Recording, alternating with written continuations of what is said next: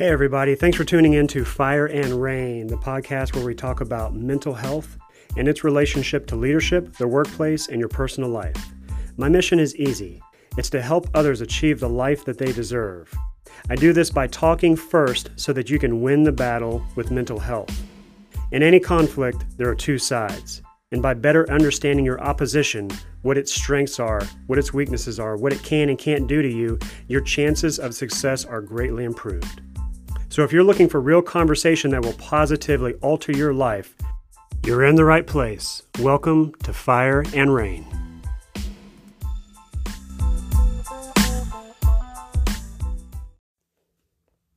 Hey, what's up, everybody? This is David Lewis. Thank you so much for tuning in to another episode of Fire and Rain. I hope you all are doing well. I hope you've had a great week. Um, doesn't mean that you're you're free from issues or, or, or, problems. I know that we all encounter them, but uh, if you are going through something right now, I hope that you have owned up to it and you're overcoming it. And I always like to say, own own your issues.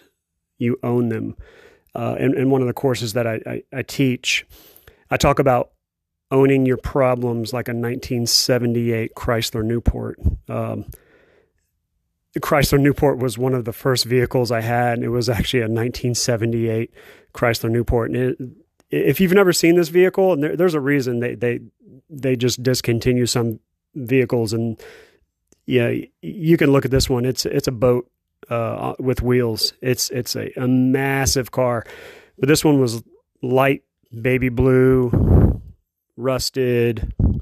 I mean, just just horrible. But you know what? It was mine, and and I remember I was going to the store one time and I was getting out of it, and I was maybe I don't know 15 feet from it, and these these kids, as I was walking towards the front door of the store, this group of uh, kids, maybe same age as me, but there was like four or five of them. They were walking out, and they didn't pay any attention to me, but they somehow just happened to notice, or one of them did. They noticed this 1978 Chrysler Newport, the ugliest vehicle in the parking lot, and they they walk out of the store, and one of the first things this one of the kids said was, uh, "Oh my gosh!" He started just you know look at that car, you know, talking about how ugly it was and hideous, and I was just like, "Oh man," I just felt like like crap. I was like, "Man, that's that's my car." You know, this guy's making fun of like mine, but what I realized is it's mine. That is mine. For better or for worse, that's my set, 1978 Chrysler Newport. Now, people can look at it and they can make fun of it. And, you know, I can try to hide it, but you know what? There is no hiding this thing. It is, it is massive. And so I always like to say own your issues like a 1978 Chrysler Newport because when it comes to your, your own problems, like my ugly car, we often try to hide our problems and we try to just shove them to the side and we don't want them to be in the forefront. But, but like this car that I had, like any vehicle, right? The more I drive it, the more I'm in it, the more I'm using it, the closer I am to getting rid of it because at some point vehicles are, are just they're obsolete. You know, parts aren't made for them. There's something better out there. Uh, you might be in the, the worst possible car or situation right now, but when you're in it and you're owning it and you're going through it and you're saying this belongs to me, at some point it too shall pass. So, whatever problem you have, just realize, just like I had to do pulling up to a stoplight, the ugliest car at the intersection, it was mine. Same thing with your problems. Don't run from them, own them. So, yeah, I kind of went into a tangent there, but it's uh, that that's what I, I, I mean when I I talk about owning your issues. I mean fully embracing them and working your way through them.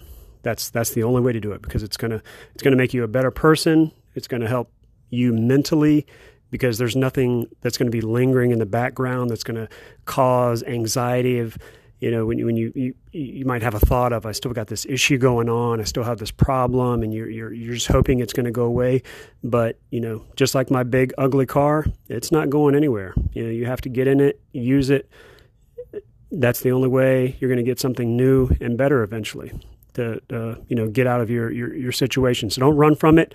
Own your problems. Be proud of your problems. They are they make you who you are. If you've ever listened to a congratulations speech, or a, not a congratulations speech, but maybe an acceptance speech, people are always, oh, I'd like to thank this person and this person and this person. You know, they're, they're, it's like a highlight reel. Just like I talked about with Facebook and Instagram, it's a highlight reel. I want to thank all, all these people that did all these amazing things in my life. But we are who we are based on good things and bad things. Own the bad things too, because they make you who you are. So if you're going through issues right now, throughout this week, I hope you're overcoming them. I hope you're in the middle of it and you're getting to you're getting closer to a place that is a lot better. All right, got that off my chest. I want to talk a little bit about leadership this week. I, I, might do a multi part series. There's just so much that we can talk about with leadership, and it's a topic that I am truly passionate about. I, with regards to mental health, you know, any leadership role that you have going on, mental health issues, they rob you of your ability to lead. And I define leadership as taking on the responsibility for the well being of those under your charge. I'll say it again. You're taking on the responsibility for the well being, well being, underline that, well being of those under your charge. Leadership is not jumping into a role and just pointing and directing and yelling at people and telling people what to do and, and saying, I'm the boss. I'm not going to get into this, this cul de sac of where we're going around and around saying, well, management is when you're yelling from the top of a hill at people, and leadership is when you're in front and you're taking charge. And I, you know what I'm talking about if I'm saying leadership. I'm talking about a person that, because the way that I define it is you're taking care of other people, essentially. That's the way I, that I think personally. That's my own belief. That's what leadership is. For, for the multitude multitude of people that I have a responsibility for, I don't say they work for me. I've never said that. I consider it an honor to over I guess oversee their their day-to-day tasks and to to look out for them, but I don't let that go to my head and say that they work for me. I work for them.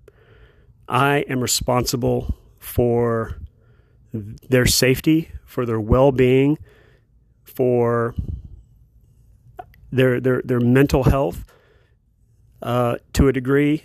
Um, if if there's families involved, you know, I take on that responsibility too. It's a big responsibility, and so that's why I say I work for them, so that everything I do has to be for the benefit of them.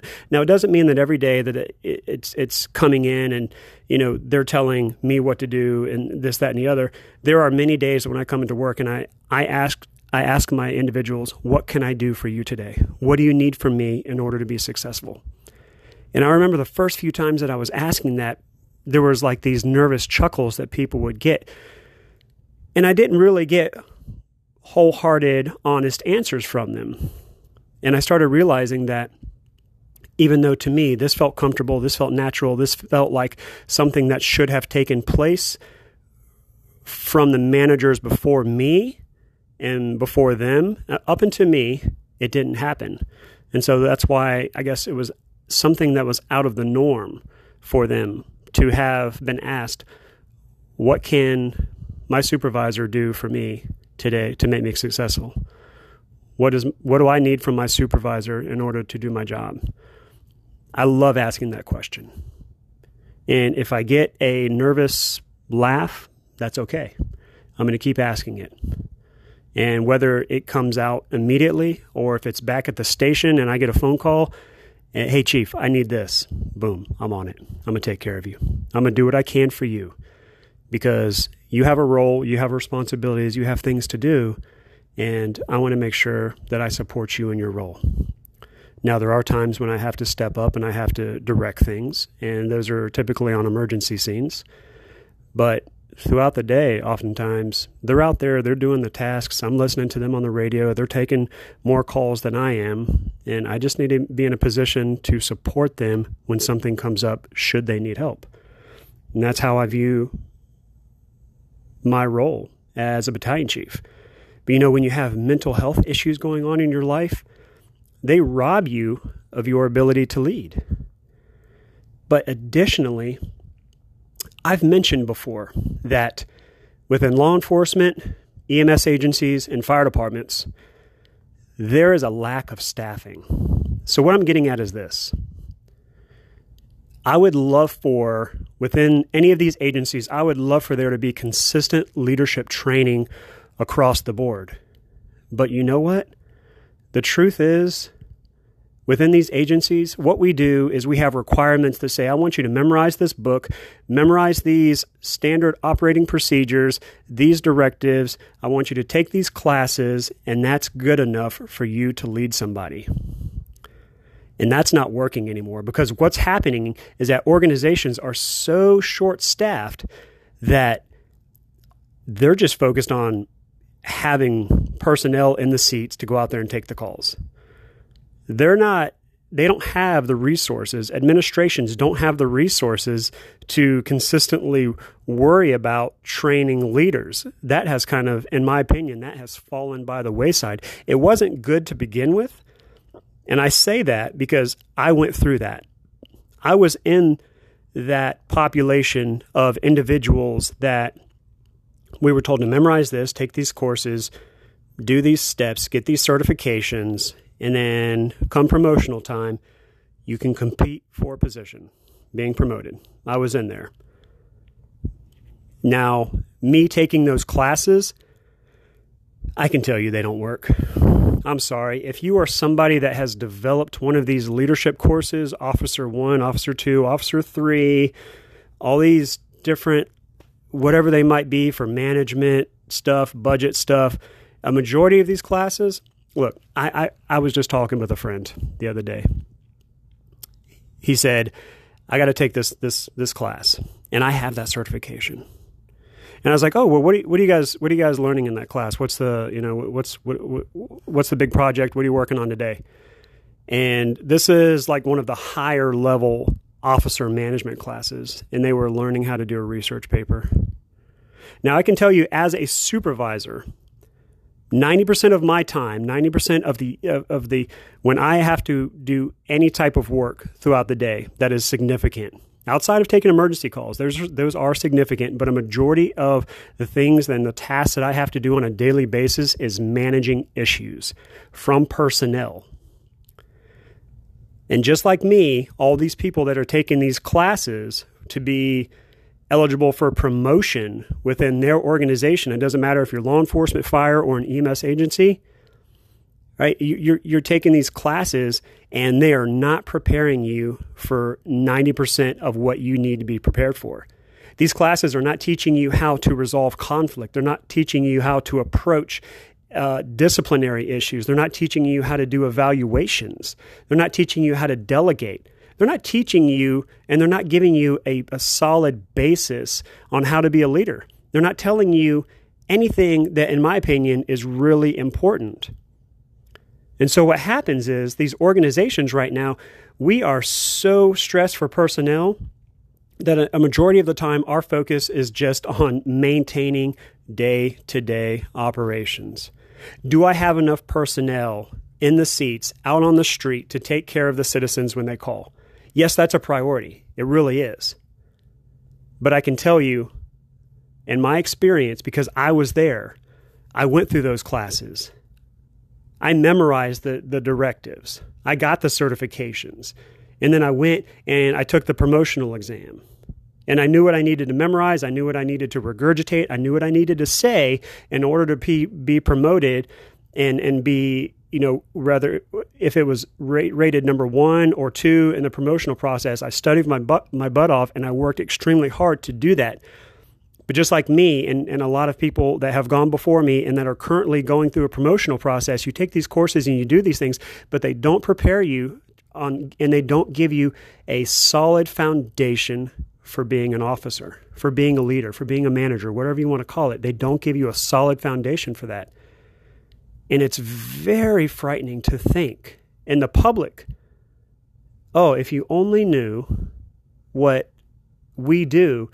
Now, you might look at what we do and you're like and you might think it's sufficient but it's checking a box it's checking a box that's all it is It doesn't give you a solid foundation. And it's and to me it's almost frightening because again, a majority of the time throughout my day, I'm managing issues from personnel. Somebody messed up. There's a sexual harassment. Somebody did this. Somebody's late. And the reason I bring up leadership and, and what it has to do with if you don't have a solid foundation and you haven't developed your own skill set, you're going to be completely lost in how you operate. You're not going to know. You're not going to know right from wrong. You're going to be faced with all these new situations that you've never been educated on. You've sat through hundreds of hours of lectures, it feels like, to, to be promoted. And within those hundreds of hours of lectures, why weren't you given maybe a few scenarios or examples on these types of, uh, of situations that you're, you're currently encountering? It's because these classes, in my opinion, they were not developed properly. Even the books that are written for officers these days, if you look at them, I went through them the other day. There was one, it was a Chief Officer Handbook. I can't remember what edition. It was an older one. It was like 700 and something pages, maybe. And then I go into this section that's supposed to be on like conflict resolution, managing personnel, evaluations, how to how to how to how to talk to personnel that are going through you know uh, crisis and things like that. I think it totaled up to like thirteen or fourteen pages. Now I'm telling you that 90% of my time is dealing with this stuff in a book that has 700 plus pages. If it's like less than 20 talking about those, holy smokes, it's no it's no uh, surprise that any human resource department is probably overwhelmed and they're saying to themselves, you know what? The police department, they're screwed up. The fire department, they're screwed up. I mean, from the get go, we don't have a solid foundation. We're not teaching, just like I wasn't taught. And I throw myself in there too. So please don't think that I'm just criticizing other officers because I was in this boat too. And I'm still growing as a leader. But it's no wonder that there's so many issues out there. It's it's it that officers are allowing specific things to happen. That officers don't feel comfortable addressing problems. That they would rather turn a blind eye. That they they allow bullying to to take place within the organization. It's because we're not being trained on how to handle things. And like I was getting to earlier, I've had so many people come to me and the and the younger officers. Hey, I've got a question for you. A majority of the time when that happens, I know exactly where it's going. I'm like, okay, let's go talk.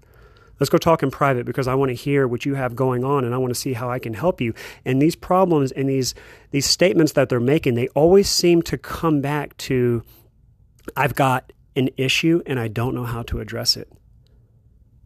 And what's sad is that this is just because I was there. It should just be as easy as recognizing the situation, and we should have a solid understanding of this is the best practice to handle this problem. But that information is not put out there. You want to go into these officer books that have less than 20 pages on topics that I think are extremely important important you're not going to get the answer from there. But if you want to learn about pie charts, oh, fantastic. Yeah, we got 16 chapters on that. You want to talk about budgets? Sure. Yeah. Read, chap- read chapter uh, uh, 10, 11, 12. Each one's 80 pages.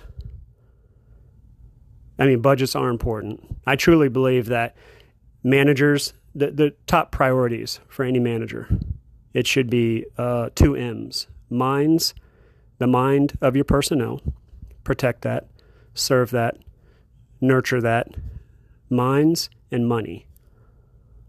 Oftentimes, I've seen people placed in situations where they're in, they're in charge of a budget, but they can't even control their own finances.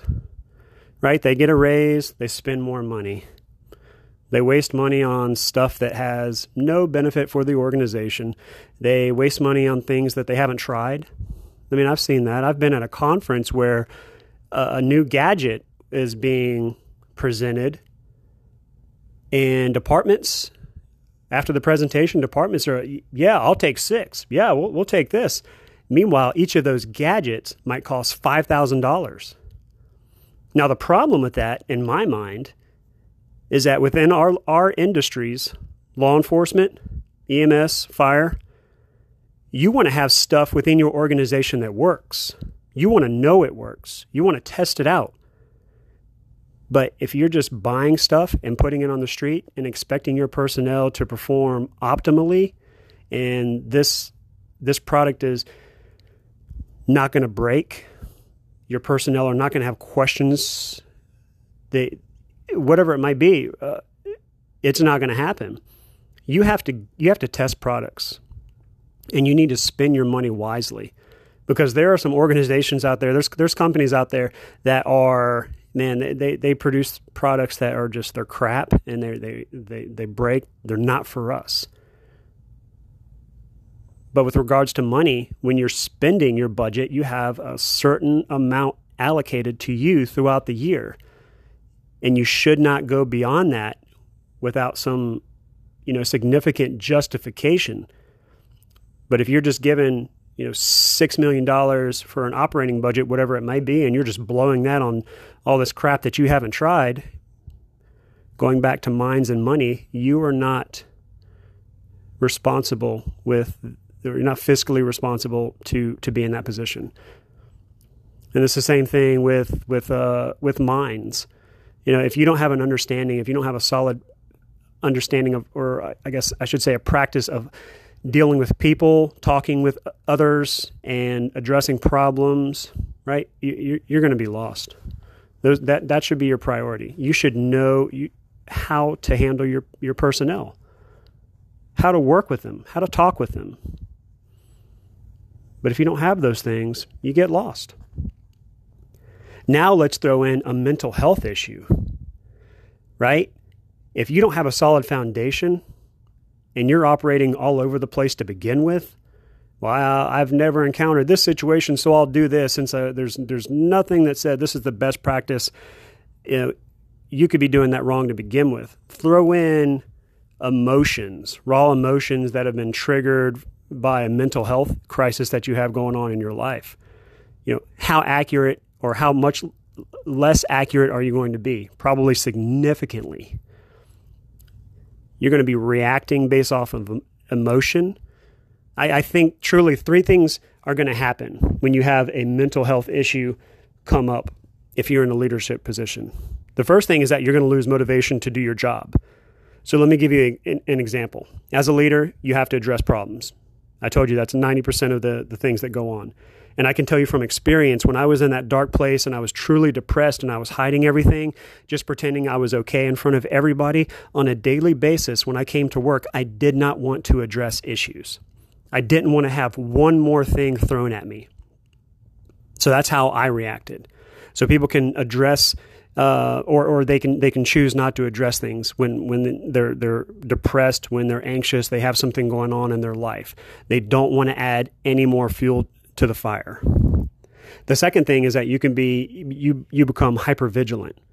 There might be something small that takes place within the workplace and to you that is just the biggest issue that has ever come up. And it's just horrible. You overreact. You're, you've lost your mind. You're, you're making a mountain out of a molehill, so to speak. And the third thing that could potentially happen is that you start to micromanage. You feel like you have lost control in one area of your life. And I've seen this happen. I've seen this happen, not for me, but I have seen it. So if you lose control in one area of your life, you want to start to control other things. And so you take on that position of the the manager and, and that goes straight to your head. You take on the position of the leader and that goes straight to your head. I'm in charge. I'm going to tell you how to do X, Y, and Z every single step all the way because you, you don't have control in one area. So you want to feel like you can control something and you start to micromanage individuals. Like for me, I would say that when I had my mental health issues and I was in the leadership position, 80% of the time I was in the I don't have the motivation to uh, do my job accurately, so I lost the motivation. The other 20%, I probably fell into the category of being hyper uh, vigilant, where small issues became just big issues and they shouldn't have been. I never really got into the micromanaging. Thank goodness, because I absolutely hate that. But that's probably where I fell. So I think those are probably three things that can, you know, potentially happen. But again, going back to we're not training our personnel. All these organizations, you're just in survival mode day to day. You're, you're worried about recruiting. You're worried about training people to a minimum standard and just getting them on the street. It is getting so hard to find good quality people that want to work. They're out there. They're out there. And, and, and like my organization, we're trying. God knows we're trying. Your organization, you're trying. But when you're short staffed to begin with, if you didn't have a officer or leadership development course in place, if you haven't said as an organization, this is our branding, right? This is this is us. This is what we believe in. This is what we train our officers in to begin with. If you don't have that stuff, when you're short staffed, you're not going to have the the personnel, you're not going to have the resources to commit to training officers. And so, what's going to happen is that even if you try to implement something like that down the road, your branding may not be in line with the training that takes place. And that's going to happen because you might bring in individuals from the outside that have a specific leadership course that they're teaching that that that have been doing this for years and they've came up with their own style. And you might get lucky when they come in and they start training your department on leadership. You might get lucky, you might get some good stuff, but you might not. You might have somebody that their thought process, how their department, how they were trained, how they were brought up, right? It's not the same for your department. I can't go to my neighbor's house and say, you know what? Um, you've got kids and I've got kids. Uh, why don't you come over and tell my kid how to act? You know, it, because his brand is different from my brand. You have to develop that. And so, what I've had to do is over the years, I've had to I've had to develop my own leadership style. And it's not perfect. God knows it's not perfect. And, and I'm still developing it. And it's an ongoing process. And, and I'll, I'll talk about a little bit that a little bit about that today my leadership style is not for me to go out and get a bunch of certifications and take these classes because I've been to them. I have the certifications. I've got binders full of certs. And I can tell you that there, there's some wonderful classes out there. There's some there's some good instructors. And there are hundreds of thousands of leadership development courses and instructional material out there that you can get your hands on and that you can read. But there is not going to be one specific silver bullet that is going to make you the end all, be all, quintessential leader for any organization. Because it may not fit with your style of who you are, it may not fit, or everything may not fit with your organization, and it may not even apply. So, what you have to do is, and what I've done, is I started with because I again I didn't get what I felt I needed from taking these courses to be prepared. And I realized that very early. So I'm I wasn't one to say, "Well, I've got officer 5 and uh, you're going to listen to me." No, people don't listen to that. No, they can care less. What I did was I realized that I didn't have what I needed. So I started doing comparisons. The first thing I said to myself, Dave. I didn't really say Dave. I didn't have an out, out loud conversation with myself. But in my head, I said, Dave, what type of leader don't you want to be? And that was my starting place because I didn't know what type of leader I wanted to be. When I took these leadership courses, they didn't give me different styles and examples to, to go off of. There was no concrete foundation, and I didn't have an understanding of what worked in other organizations, what worked for specific people. You know, there wasn't a lot of stories with that. There was a lot of war stories, but it was mostly, you know, I did this and I did that. And yeah, okay, I'm kind of, you know, I can get some stuff from that, but really, I just really feel like they're just they're just gloating, and you know, that's that's what oftentimes happens in these courses. So I said, what don't I want to be? That's where I'm going to start. And so I started developing. I came up with 21 things, and this is just for me. And you will have to do the same thing. But I highly recommend that if you don't know what type of leader or officer or manager you want to be, start with the type that you don't want to be and then go from there. And so I like comparisons, I like analogies, I like examples. That really helps me tie in. I look at how things have taken place in the world and I say, you know, do I want to be do I want to be that? Do I want to have some of that? And, and, and, and it's always changing. I don't get one specific style and stay there. So the thing that I start with, I say, you know, like accountability. You know, with regards to accountability, how does Dave Lewis want to operate as a leader? I need to have that solid foundation because I am out there in the streets with the crews doing all the bad things on these crazy calls. Is it possible that a mental health issue could arise again? Absolutely. Is it possible that could happen to one of my uh, one of my the individuals that I get to work with? Yes. But if I have a solid foundation and I understand who I am, I'm less likely to get lost. I'm less likely to fall off that path. So with accountability, I know that I just like going back to my 1978 Chrysler Newport, I need to own it. Everything good that has happened, I give credit to the crews. Yes, I'm a part of it, but if I have a meeting with someone from administration, they're like, "Hey, Dave, Chief Lewis, listen to this call. Crews did a great job. Good, good on you. Right? You did this, you did that." I'm like, "Hey, thank you, but it's the crews." So I know with accountability, yes, I'm a part of it, but I want to shine light on all the good stuff that takes place on the crews because they're the ones that completed the task. I may have given the order, but they went out there and they, they just crushed it. They rocked it. But when something bad happens, I take the blame. That's me. That's how I want accountability to be. It's it falls on the leader. It falls on me because I've been in that position before where I have allowed X, Y, and Z to take place within my company when I was a station officer, and I was pulled to the carpet.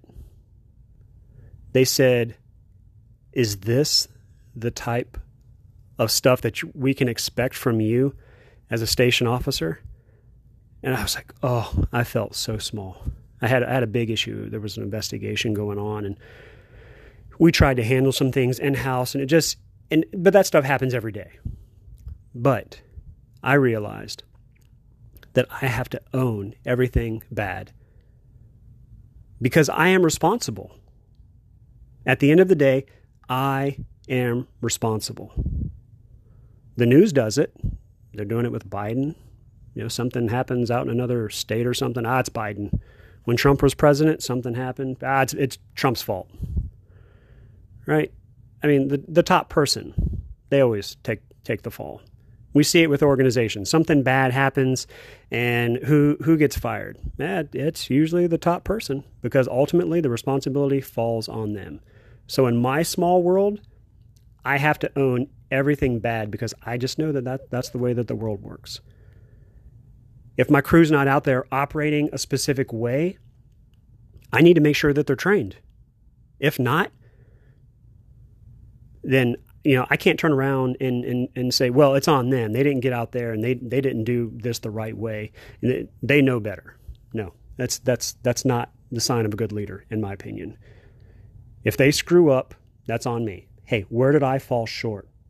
What do I need to do to support you in this situation, to make things better, to ensure that this never happens again? What do I need to do? Because this is what took place. This is what should have happened. This is the gap. We're going to fill that gap.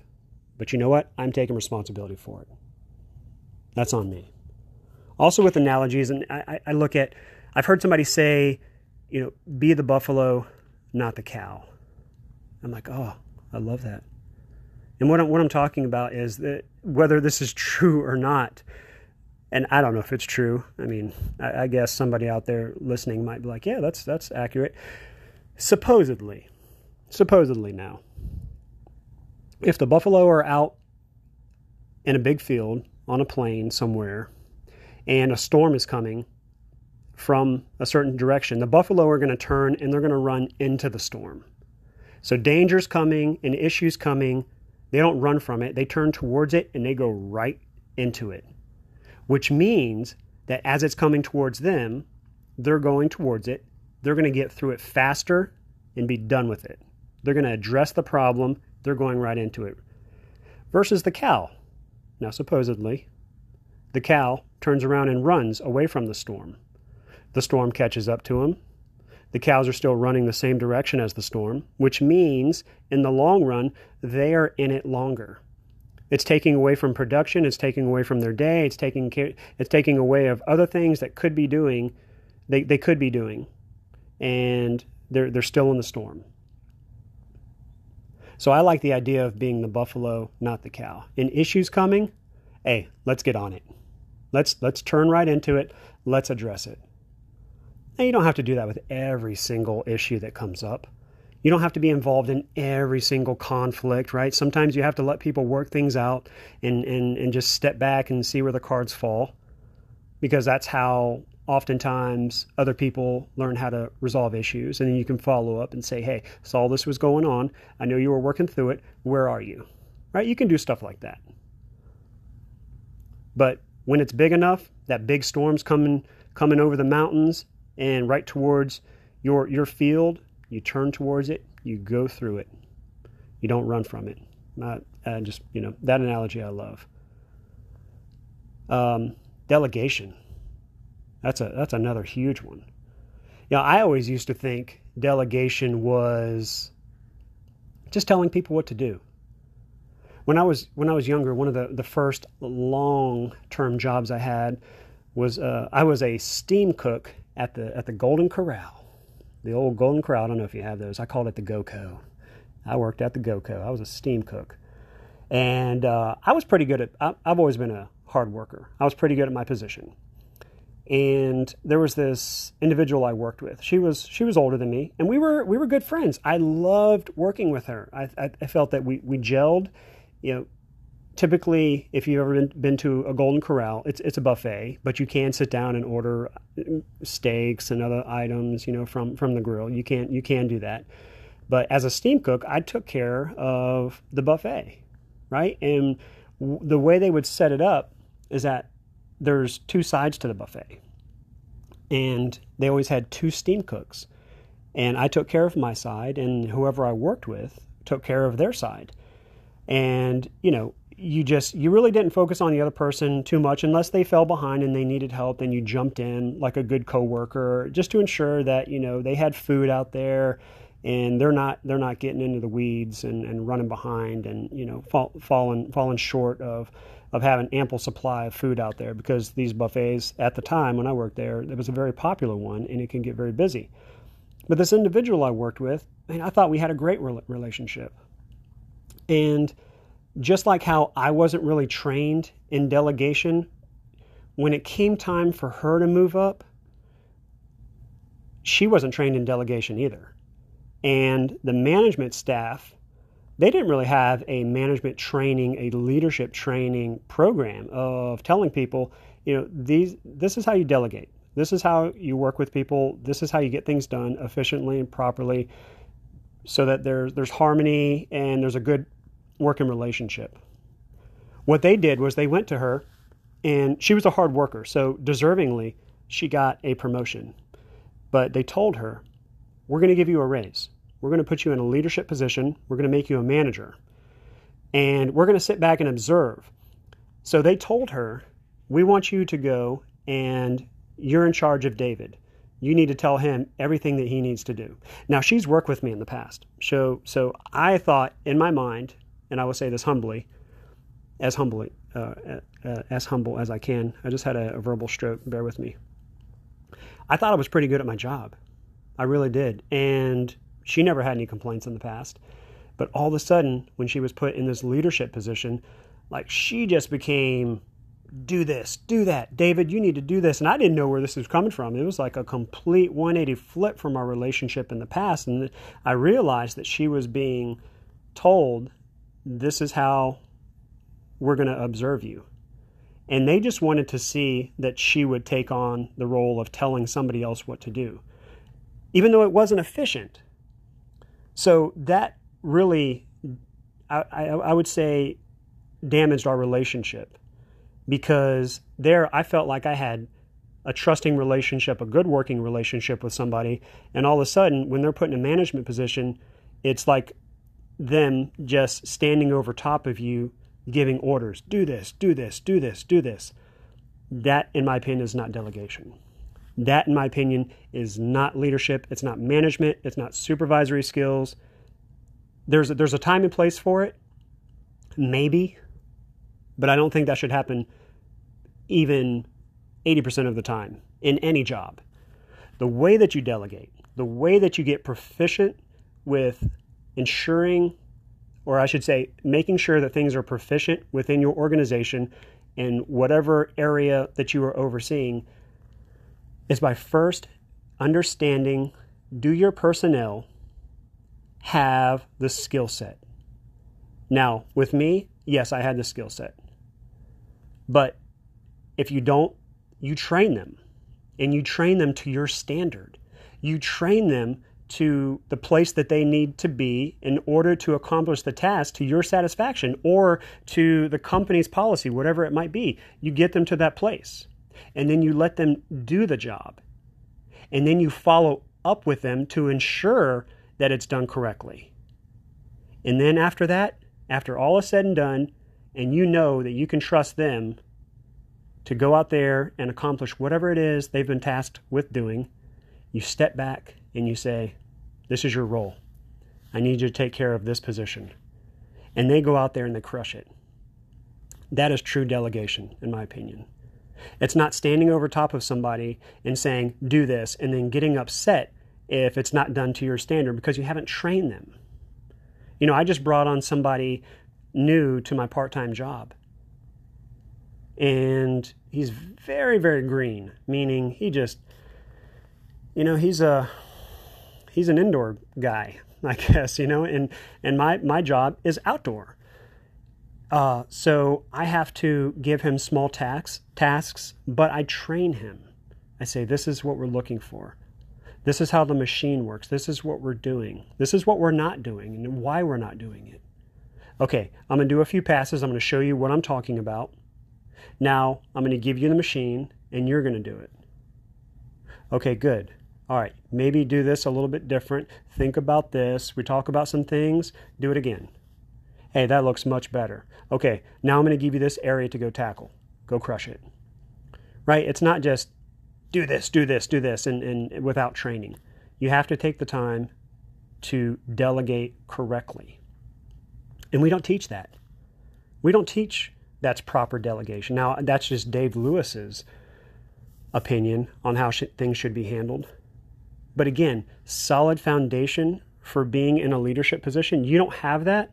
If you come in in a mental health crisis, if you come in depressed and you have to direct somebody, is it going to be done efficiently? Nope. You're going to fall into one of those three areas that is probably going to ruin a relationship and make people not want to be there where your motivation is going to be low or you're going to be hyper vigilant or you're going to micromanage. Nobody likes any of that. Should not take place. Now, the last one I give you is again, I like analogies for developing my own leadership style. I say, this is a weird one, and you're probably you're gonna welcome to my crazy brain, y'all. This is this is how I think. I say I want to be AS1, not AS2. And in the brain of Dave Lewis, AS1 is Ashley Stevenson. AS2 is Ashlee Simpson. It just, I want to be Ashley Stevenson, not Ashlee Simpson. Now, you're probably saying Dave Lewis wants a sex change. No, that's not it. Here, stick around. Bear with me. I'm gonna I'm gonna tell you uh, what what I mean, but but don't click off yet because you. I'm gonna start to tell you about one person that I highly recommend you check out on on YouTube or on the internet, whatever website they come up on. But they're fantastic. But again, going back to analogies, I look at things around me and I tie that back to just the way my mind works. I tie it back to leadership and I'm always doing comparisons. You know, how would that situation apply to me? And do I want to be taking some of that to better myself for the good of the people that I have under my charge? Again, responsibility for the well being of those under my charge. It all comes back to that. So I say I want to be Ashley Stevenson, not Ashlee Simpson. Now, Ashlee Simpson is a relative. I think it might be the sister of Jessica Simpson, who I don't know if she, I think she might have been a singer. I know there was a reality show with her. Uh, I've seen her on a few commercials. I don't watch a ton of TV, but uh, Ashlee Simpson, uh, some of y'all might remember, she she's a singer. I can't tell you what songs she has sang, written, produced, been a part of. Don't know. But I do know that I, I look at like these these uh, well-known music stars. And i always consider some of them and they've even had shows where they're like this person's a diva right? That word diva it just it doesn't just doesn't sit it just to me it rings needy. I don't know why.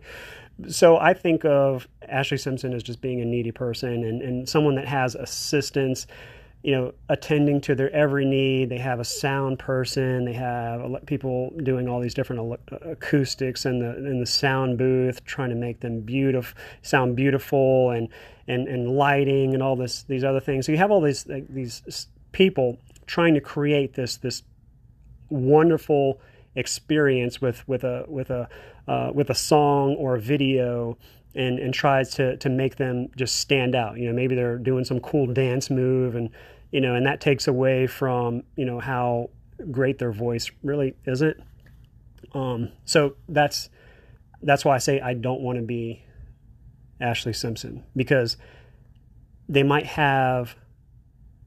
It's like a it's like a peacetime leader, right? You have all these wonderful scenarios and you have all these resources around you to make you look good and you know there's there's really no there's really no struggle. There's there's nothing going on that's that's a distraction. I say i don't want to be that with regards to my, my leadership style. Now bear with me. This all ties together. I say i want to be ashley stevenson. Ashley stevenson if you've never heard of her um, she has a video. She, has, she actually has multiple videos and i have found them all to be wonderful. She's a street performer. She, if you Google, and don't do this now, you sit your butt down and you listen to this podcast. I'm just kidding. I didn't mean that. But really, if you go now, I'll punch you in the taint and you'll regret it later. Go and go and listen to her after this podcast. I'm almost done. She's a street performer. If you Google street performer Fleetwood Mac, the song is Landslide. I think she lives in Chicago.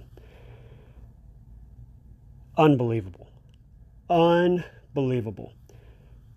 The setting is a subway in Chicago. If you've ever been on a subway anywhere, whether it's DC, New York City, I don't care, subways are loud, they're crowded, they're noisy. There's foot traffic, there's intercom systems, there's trains going up and down the track. There's just so much going on. And here is Ashley Simpson with nothing but her guitar and her voice. She doesn't have a sound guy. She doesn't have all this lighting. She doesn't have all these things that are being implemented implemented into her performance to make it seem so great. She is amongst chaos, loud noises, and in just the most untypical place where you think somebody would stand out amongst all that and just drown it out. And she starts this performance. It's completely unique. It's absolutely beautiful. Her voice is amazing. I think she has like 27 million views on YouTube, and probably 16 million of those are me watching it again and again and again. I get goosebumps and chills every single time when she sings Landslide. She's in a yellow hoodie, uh, her head's down, and you can't see her face, and she's just playing this guitar with nothing but soul and heart. And when she does that, the foot traffic, the noise, everything around her is drowned out. The crowds stop. They are focusing solely on her. And I say I want to be with with regards to my leadership style that I'm working towards. Because I'm out there in the street, because I'm out there in the chaos, because I'm out there with the crews, with all this stuff going around. I want my leadership style to be like Ashley Stevenson's performance. I want it to be unaffected. I want everything else to drown out. That when I have to direct crews, I want them to feel safe amongst all the chaos that's out there. I want there to be unity and understanding of everything that needs to take place and that people have a, a, better understanding of what needs to get done and it's done efficiently despite what we have going on around us whether it's in the street or the station, right? We have all these chaotic things going on. And just like in her performance, when she starts singing and playing the guitar, everything else doesn't matter. Trains are coming through, people are walking, all this stuff, and all you can see is just this one person standing amongst just noise in a busy atmosphere but they have complete control of everything. Like that's what I want my leadership style to be. And and I I don't want that to sound like Dave Lewis is full of himself. It's not that at all. I want to because when the hard calls come in, when those difficult situations arise, I want to be found worthy to be in those situations. I want to be out there with my individuals, struggling past it. But I want it to be in such a way that I can drown out all the other noise that's around there for everybody else. So that they can hear me, we can communicate, and we can orchestrate in a way that should not be present in that, that situation. So that's what I'm shooting for. I hope that makes sense. That's why, for me, I say I want to be AS1, not AS2. And what happened to Ashlee Simpson when she had one small hiccup? Well, it wasn't a small hiccup. You know, she was lip syncing, and uh, she was she was found lip syncing. I think it was on Saturday Saturday Night Live, right?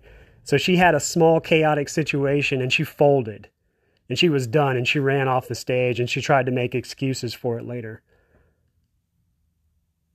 Ashley Stevenson didn't do that. She sat there and she played. She was in her element and she controlled the scene and she owned it. And she was so well prepared for it. All the noise, she knew what was going to be there and it was all it, it, was all orchestrated beautifully. I don't know, that's just how my mind works. But I've got many of those things that that's how I implement what I want to be as a leader. And that's just a few of them. But that's what you need to do. You have to you have to have a foundation and understand who you are. If you don't know who you are, you're just going to do obscure things. And then when trouble comes, you're going to be even more lost. You can't have that. You're in charge of the well being of those under your care. You're, you're responsible for them. You need to make sure that they get home to their spouses, to their kids, to their families.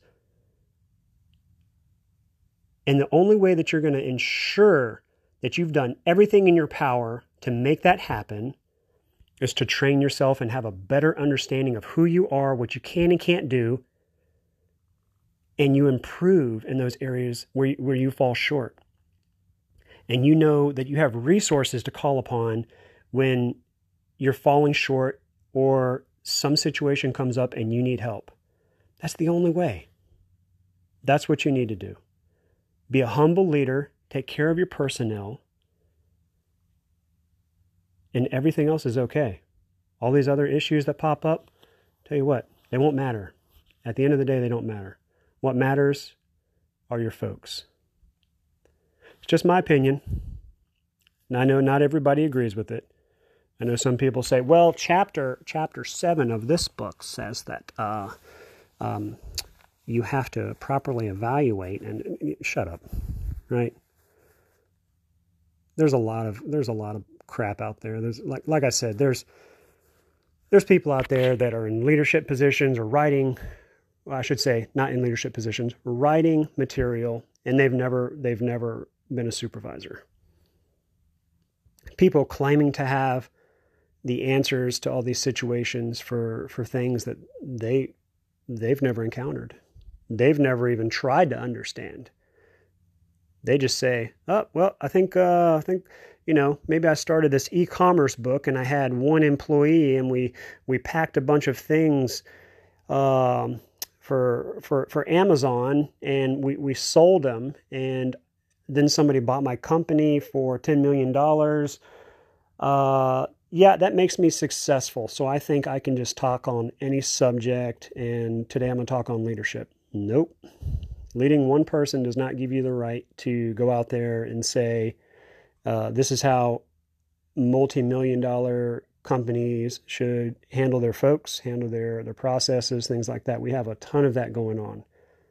I was listening to a podcast last year, right at the beginning of the pandemic and this person is a self proclaimed leader. I was listening to him, and in the back of my mind, I always said this person was full of crap.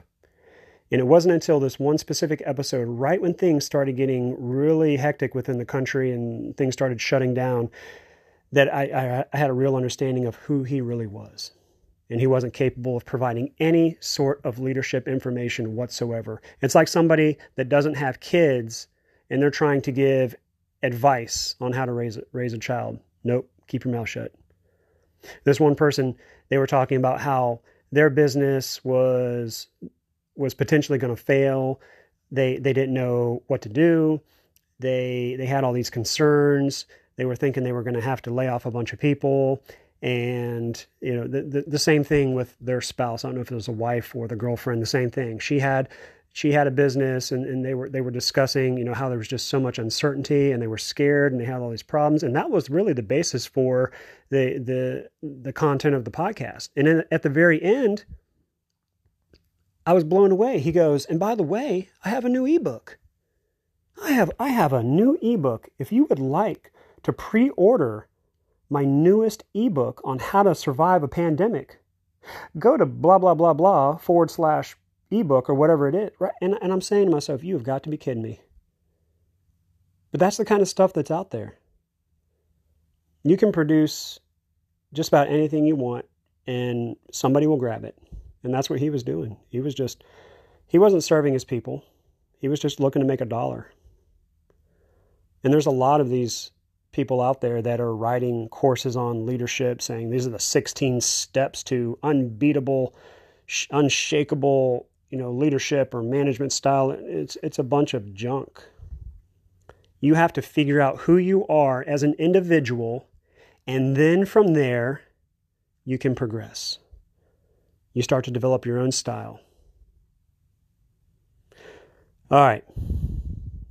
I think that's what, 20 minutes? Holy smokes. No, that's not 20 minutes. That's a little bit longer. We'll do some more leadership stuff.